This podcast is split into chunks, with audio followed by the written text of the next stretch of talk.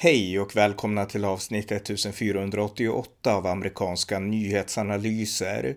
En konservativ podcast med mig, Ronny Berggren, som kan stödjas på swishnummer 070-30 28 95 0. I Kanada pågår just nu stora lastbilsdemonstrationer med flera tusen fordon under temat Freedom Convoy 2022. En rörelse som protesterar mot det vaccinmandat som sedan den 15 januari gäller för alla i Kanada, inklusive nödvändiga arbetare som lastbilschaufförer. Här samtalar jag med journalisten Pelle Zackrisson om demonstrationerna och reaktionerna på dessa. Varmt välkomna! Pelle Zackrisson, välkommen! Tackar! Eh, det pågår nu stora långtradardemonstrationer kan man väl säga, konvojer eh, i Kanada. Och det här är en rörelse som har pågått flera dagar. Vad handlar det här om? Ja, alltså det är, de här konvojerna är i huvudstaden Ottawa i östra Kanada. Och eh, det är, bakgrunden är att det är en protest mot eh, vaccinkrav. Det började egentligen mot Eh, eller vaccinmandat då började egentligen med att eh, eh man Bakgrunden är att eh, långtradarchaufförer som då ofta passerar gränsen mot USA och kör fram och tillbaka behöver ska, att man då att det infördes den 15 januari ett mandat för att eh, långtradarchaufförer behöver ha ett vaccinpass för att kunna köra över gränsen. Och, och det här är då någonting som kan beröra över ja, man uppskattar den här um, långtradarchaufförsorganisationen har uppskattat att det handlar om över 30 000 förare då som kan beröras av det här som rimligen inte är vaccinerade och att i så fall inte kan, längre kan få köra och då blir ja. Och det här har lett till en um, en eh, proteströrelse. Bak, en ytterligare bakgrund är att eh, Kanada har haft bland de hårdare reglerna internationellt, mycket hårdare regler än eh, eller i alla fall hårdare regler än sitt grannland USA när det gäller in och utresor till exempel och, och det har varit tuffare och det här är någonting som när det var de amerikanska proffsligorna då har när de har haft lag från både Kanada och USA, då har det här varit gjort bland annat i, i basebollen så var det så att ett lag i i Kanada, eh, i Toronto. Då fick de flytta ner till Buffalo och spela sin serie från, eh, från eh, USA eh, förra året på grund av att man inte klar, liksom, det var sådana hårda restriktioner i Kanada. Så, så hela laget flyttade alltså till USA? Ja, man hade sin hemmaplan i USA för att det var med Eh, karantänsregler och så vidare var så hårda i, i Kanada så att man, och man mm. fick inte dispens. Men eh, om vi tar den här um, lastbilsdemonstrationen då. Började med protester mot, eh, det började som mot, protester mot den här uh, vaccinkraven. Sen har det där utvidgats. På sin Facebook-sida så publicerade man en um, lista där man bland annat uh, då krävde eh, att man, det här vaccinpasskraven, att det skulle avskaffas för samtliga kanadensare. Eh, så att det har liksom utvidgats. Man vill också få bort eh, det man anser vara en, en, liksom en destruktiv, giftig retorik från myndigheter och, och, och då är ju Justin Trudeau, premiärministern, är ju en av dem som man, man har riktat hård, hård kritik mot. Då. Um, ehm, och, och den här äh, långtradarkonvojen äh, äh, började alltså i västra Kanada och har rullat på genom, genom Kanada och samlat på sig fler och fler långtradare.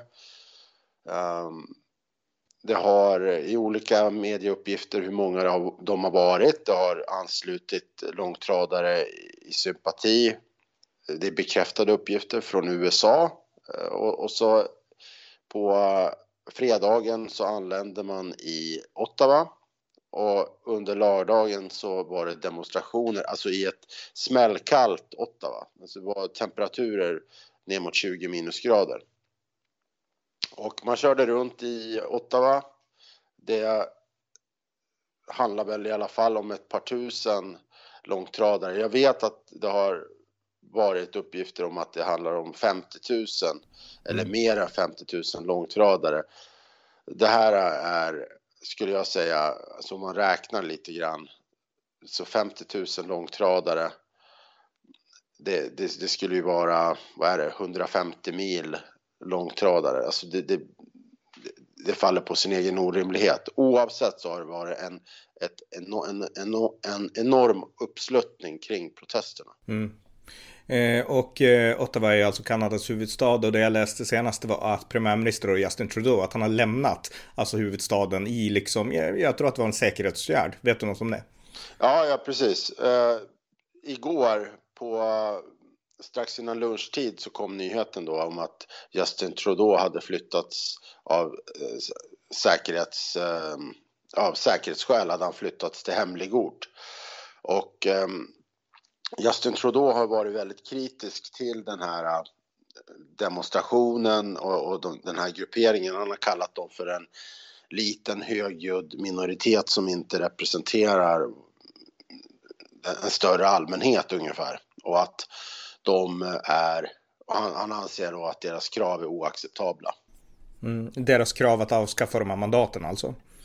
Ja, jag vet inte om han om det är bara det han syftar på eller om han även anser att de här kraven, jag antar det, att mm. de här kraven på att, att man, att det här med debatt, att han, för att de har ju då, anser ju att, att debatten i, i Kanada är vad ska vi säga, att det finns en censurering av en seriös debatt. Jag antar att eh, Trudeau inte har några synpunkter på hur man får debattera utan att det, det, det, kan, ju, det kan ju ingen demokratisk eh, person ha åsikter om. Så att, eh, um, det jag, måste ju vara jag, jag det inte, andra. Ja, jag är inte lika säker på det. Trudeau är ju liksom, han har en historia av väldigt mycket bok och väldigt många konstiga utspel. Ja. Så kan vi se ändå, jag menar, i den här världen som teoretiskt är väldigt demokratisk, Kanada, Australien, alltså den anglosaxiska världen, det är ju här vi har sett de mest hårda lockdowns, Australien mm. till exempel, ja.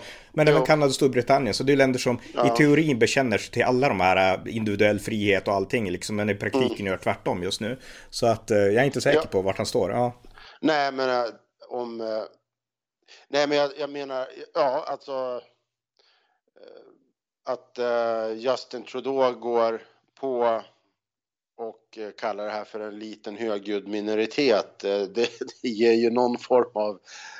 han framstår ju ganska tondöv. Mm. För att det, det, har ju bilder publiceras från den här konvojen där det är uppenbart, det är folk som står i bitande kyla med plakat och eh, man kan ju då liksom säga, ja men det här är bara det här är arrangerat, det är jättefå människor egentligen.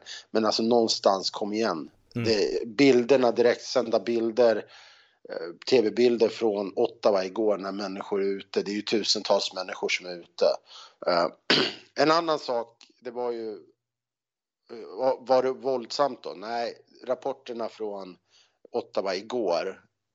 Jag kollade upp alldeles innan vi började podda så var det lugnt. Eh, polisen var orolig över att eh, möjligen att de här långtradarchaffisarna inte hade någonstans att sova. Att då utfärdade man varningar att de, så att de inte skulle ha på de här långtradarna eh, så att de skulle få koloxidförgiftning. Så det var ju liksom en, på den nivån och så hade man satt upp plakat på en national, det finns en staty av en Terry Fox och då hade man satt upp plakat kring den här Terry Fox och då anser en del att det är att skända statyn då.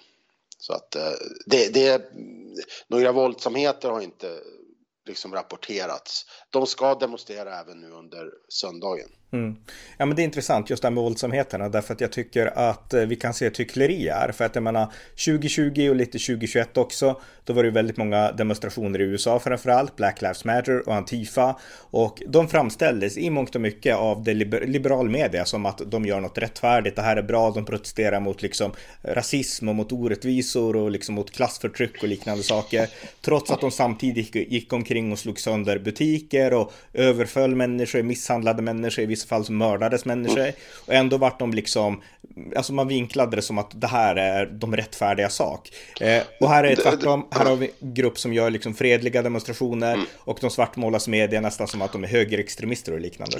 Det jag skulle säga det är att du du har en poäng där och det som man gjorde om man går tillbaka till Black Lives Matter demonstrationerna det var att Eh, media generellt verkligen vinnlade sig om att försöka hitta det som var man ansåg var kärnan i deras budskap och att eh, men exempelvis ta demonstrationen i Göteborg som totalt spårade ur. Då ville verkligen journalisterna att man ville verkligen, ja men vi behöver berätta om, om det som verkligen var syftet bakom ändå så att vi inte bara tappar bort oss i att det blev ett totalt jävla kaos, att det blev en total, eh, en totalt, eh, det blev bara liksom vandalisering, att det blev ett kravaller. Utan vi måste också se till att få fram det här budskapet som eh, demonstranterna hade så att det inte bara blir vad ska vi säga, att det blir endimensionellt. Men i det här fallet så, så är man, ja, alltså jag tycker att man verkligen kan ställa frågan om, om eh, här, här kan det, här skulle jag säga att här anstränger man sig för att hitta äh, saker som är graverande om demonstranterna. Även fast det, det har liksom inte funnits några tecken på att Eh, som jag har sett på att demonstranterna skulle vara våldsamma eller att det skulle finnas några eh, att det skulle vara problematiskt. Det är ju tvärtom väldigt bra om, om människor ger uttryck för eh, sina åsikter. Mm. Men, men det intressanta är då för att eh, på något sätt, jag menar, de, många av dem är, kanske inte alla, men många av dem är förmodligen emot vaccin också, inte bara mandat, utan de är förmodligen emot liksom, vaccinet av olika skäl. Vissa kanske inte tror på det, andra kanske är rädda för det och liknande. Men de liksom, idéerna finns ju tveklöst inom den här rörelsen skulle jag säga, för det brukar vara så. Absolut. Ja, ja, men det, det, finns ju, det finns ju verkligen foliehattar i, de, mm. i, de här, i, i det här lägret. Alltså det, det är också någonting som man det gör ju frågan, vad ska jag säga, delikat. För att det är på något sätt att man ska bevaka människors rätt att vara eh, Ja, men man, det handlar om att människor har rätt att uttrycka åsikter även om det är idiotier eller mm. vad det nu är. Och, och, eh, men här så handlar det ju också om, här någonstans blir det en fråga om integritet. Eh, och eh, det blir någon form av en mix mellan Eh, jag skulle, jag kan, det är många som tycker att det här är en fråga om integritet men samtidigt inte tycker att det är en fråga om eh, att eh, så här, det är många som anser att vaccinpass, eller förlåt, att vaccinet fungerar men samtidigt tycker att eh, integritet eh, ser en, liksom en fråga om individuell frihet och integritet i det. Eh, och, och då, då då blir ju frågan väldigt, det finns väldigt många lager i det här. Mm. Ja, ja men så är det ju. Eh, så att, nej, men, men, min tanke det är helt enkelt bara att jag menar, i demokratier, så länge man inte brukar våld så måste man få ge uttryck för det man tycker, vad man än tycker. Det är liksom, det är den grundläggande principen i demokratier. Och det som media gör så hycklande, det är att när det fanns grupper som använde våld, då brydde man sig inte om våldet därför att de tyckte liksom det som var PK. Medan i det här fallet, när det är folk som tycker i viss mån i alla fall knäppa saker, men de är fredliga, då struntar man i att de är fredliga. Då fokuserar man bara på liksom ni har fel budskap. Så att det är liksom att media inte kan hålla sig till den här demokratiska mallen. Det är det mm. som är det stora problemet skulle jag säga då.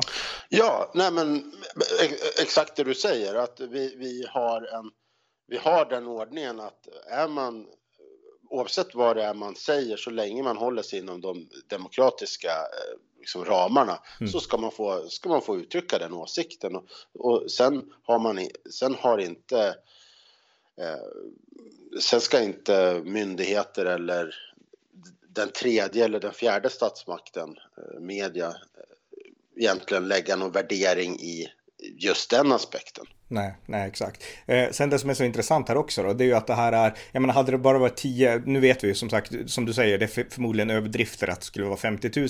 Men det är ju inte bara 10 lastbilar utan det är fortfarande flera tusen. Så jag menar, när det är många också i en rörelse, jag menar om det är en person som håller upp en skylt på ett torg, då kanske inte all media behöver vara där och bevaka. Men när det ändå är en slags folkrörelse, för det här måste man ändå beteckna som det, då, mm. då, liksom, då är det ju medias plikt att uppmärksamma det, tycker jag.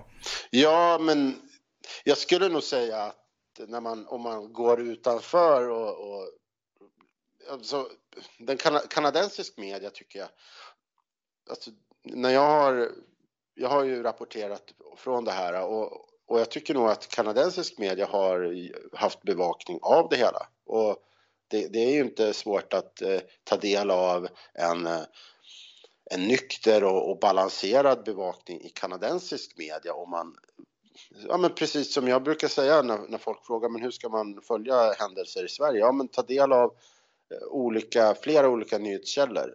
Från vänster till höger, läs, läs alla möjliga kanaler liksom. Och går man in eh, på kanadensiska medier, flera olika källor, det finns eh, CBC, det finns ja, men flera olika, mm. då får man en, en sammansatt bild.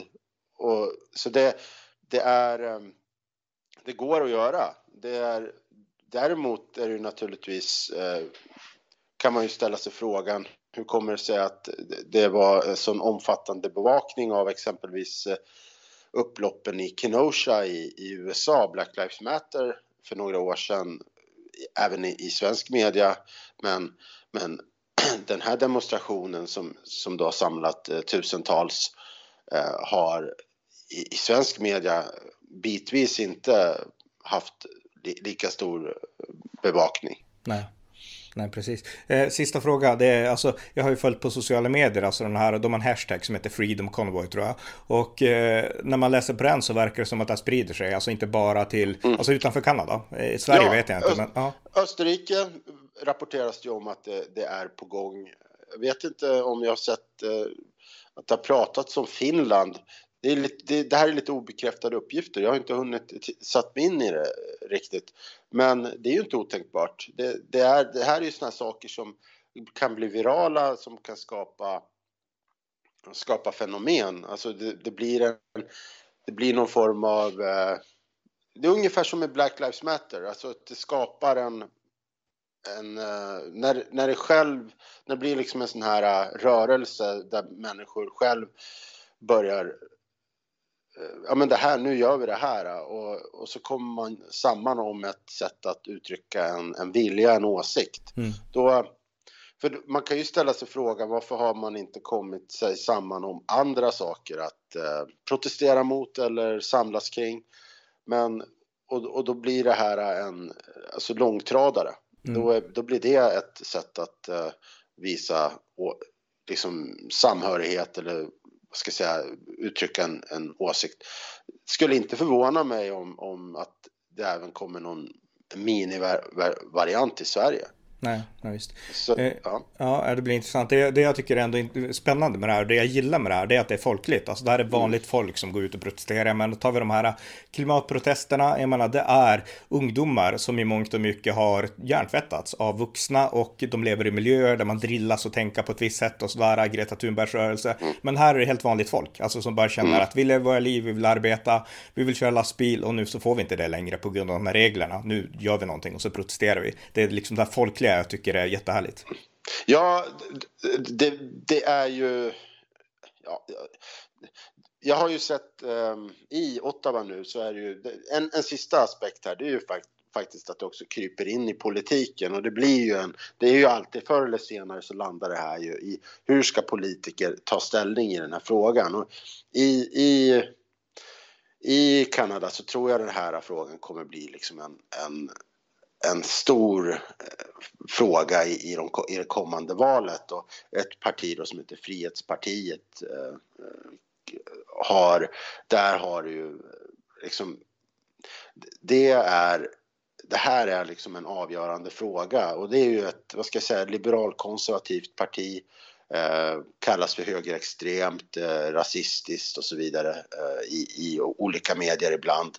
Men, men det är en sån här fråga som är ett parti som är lite utanför de traditionella och eh, det har de har profilerat sig i den här frågan och eh, har gett sitt öppna stöd till den här eh, konvojen.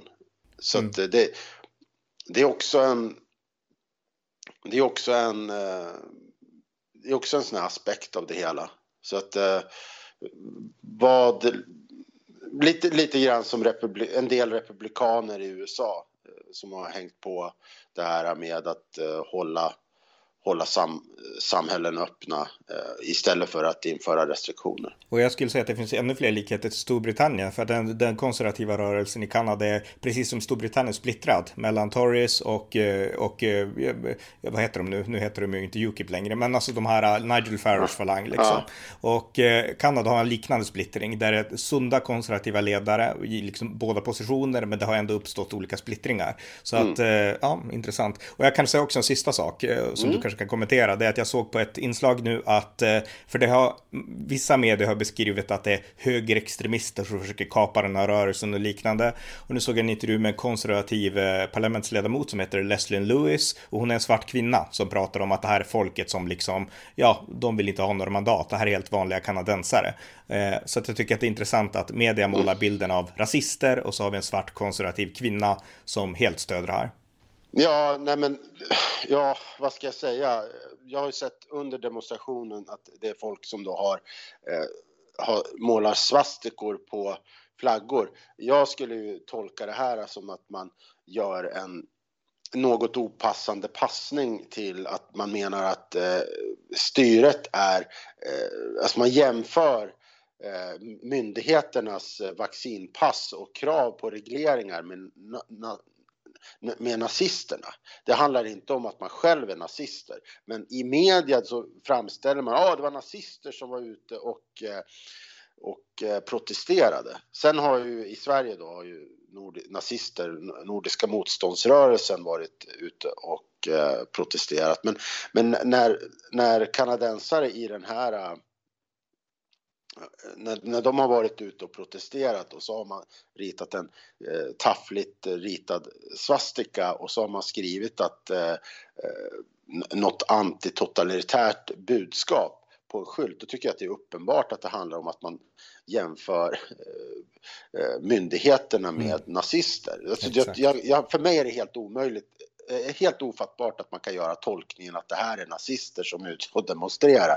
Eh, och att det att det är ofta liksom att det, det, skulle vara högerextremister. Ja, men det här är ju en, motståndet mot vaccin är någonting som spänner från både vänster till höger. Det finns bland new, new ageare som är både vänster och höger så är motståndet jättestort. Det, och det är ingenting som eh, så new ageare är både höger och vänster. Och mm. det är liksom ja, jag vet inte vad jag ska säga. Så det är en... Uh, gå in på en yogastudio och, och, fråga vad de tycker om vaccin. Det, och, och, fråga, och sen fråga vad de tycker, vart de står politiskt, vilket parti de röstar på. Jag, jag tror inte att du kommer hitta många som röstar på högerpartier. Nej. Nej. att, ja, jag tycker det är en intressant uh, vinkling som man försöker göra. Det blir väldigt krystat. Så att, uh, jag tycker att man ska hålla sig till fakta liksom och försöka rapportera det. Så får människor dra sina egna slutsatser. Men alltså när vi ändå pratar med det, vi kan fortsätta ja. lite till. Ja. Alltså, ja, för att det, jag, jag såg ett inslag på CBS, CBC menar Kanadas nyhetsinslag då. Och då var det en av deras, eh, ja, en, en, en som satt i deras panel då, Neil Kuksal heter hon. Och mm. hon menade då att det här är, hon pratade med deras eh, hälsominister Marco Mendicino, Medicino. Och eh, hon menade då att det här kan ju vara rysk infiltration, Kanada gett sitt stöd till till Ukraina så kan inte det här vara liksom en rysk eh, infiltration liksom. Så vi kan spela klippet så här så. Uh, you know, given Canada's support of Ukraine in this current crisis with Russia, it, I don't know if it's far fetched to ask, but but there is concern that Russian actors could be continuing to fuel things uh, as this as this protest grows, but perhaps even instigating it from from the outset. Alltså, ja, vad säger man? Det var ju en teori som var så extremt långsökt och jag menar, mm. sånt slängs fram, alltså i vanlig MSM. Så jag kan tycka att, ja, media har mycket att göra. Liksom. Ja, men när, när det gäller den typen av, eh, den typen av eh, teorier, det är ju återigen, jag skulle väl säga så här att i en, i en öppen demokrati så ska man ju naturligtvis kunna få slänga fram såna här eh, stolle idéer. Samtidigt är det ju naturligtvis eh, omdömeslöst att den typen av galningar kan sitta och, och i, ett, liksom i etablerade media och skrämma upp människor. Så att det blir lite dubbelt. Men klart att det är bra att ha högt i tak och att en, en stolle får sitta och, och, slänga fram saker. Men, men det måste i så fall kraftigt bemötas. Så mm. Det blir lite falsk balans där. Och sen är det ju frågan om, om det blir någon form av Alltså, Ja, alltså, vad ska folk tro? Nej, nej men det, det, det är det det kokar ner till. Vad, vad ska folk tro? Därför att om man börjar analysera krasst så handlar det här om en rörelse som anser att staten är alldeles för överstatlig. Och många inom den här rörelsen, de tror kanske inte på vaccin, vilket jag gör personligen. Men de är ändå emot det staten gör och då borde de beskrivas som det. Inte bara dra in Ryssland och hitta på massa metanarrativ för att liksom svartmåla. Utan beskriv bara, så här är det, det här gör de och ja, nu får ni ta vilken ställning ni vill. Det är så jag skulle önska att sånt här kunde liksom bevakas. Ja, nej men självklart. Vaccin fungerar. Det är inget, inga konstigheter. Det är ingenting som vi behöver diskutera tycker jag. Men eh, sen den här typen av eh, att, att man sitter och gör kopplingar till Ryssland, det skapar ju också den här det, det leder ju också till att människor misstror medier. Mm. Och, och det är ju en då tycker jag att medier i det läget behöver göra en allvarlig självrannsakan. Alltså ha den typen av panelister, då får man ju, ja, jag vet inte, det är liksom... Ja, det under, de, de, de undergräver ju tron på sig själva liksom, när de gör sånt här istället för att bara rapportera det som händer. Liksom. Mm. Så att, ja. Ja, Nej, men där tycker jag att du och eh, Björn Nordström, ni har eran återkommande, eh, kan jag passa på, eran återkommande USA-rapportering är ju väldigt nykter, väldigt saklig. Och visst, man kan ju då tycka att den är ur ett konservativt eller liberalkonservativt perspektiv, men den är, den är alltid baserad i, i liksom sakligt och eh, fak, ja, den är faktabaserad, så den är ju jättebra. Och ja. det, det är det, liksom det, det go-to-podd uh, att ha och lyssna på om man vill ha koll på vad som händer i USA. Tack, vi ska avrunda. Men det jag kan säga om det, det är att helt enkelt att det som gör styrkan i Björns analyser och det är att han bor i USA, att han lever i vardagen, som kan bara berätta det han upplevt och sett liksom. Medan mm. många av de här svenska journalisterna, de lever inte i den amerikanska vardagen, utan de läser någonting eller ja, bara rapporterar lite så här i periferin liksom. Så att eh, det är väl det jag skulle säga är den stora styrkan i hans rapportering. Men tack i alla fall. Men då har vi fått en jättebra genomgång om lastbilsdemonstrationerna i Kanada, så tack igen Pelle. Tack. Det var avsnitt 1488 av amerikanska nyhetsanalyser. En konservativ podcast som kan stödjas på swishnummer 070-30 28 95 0 eller via hemsidan på Paypal, Patreon eller bankkonto. Det var allt för den här gången. Tack för att ni har lyssnat.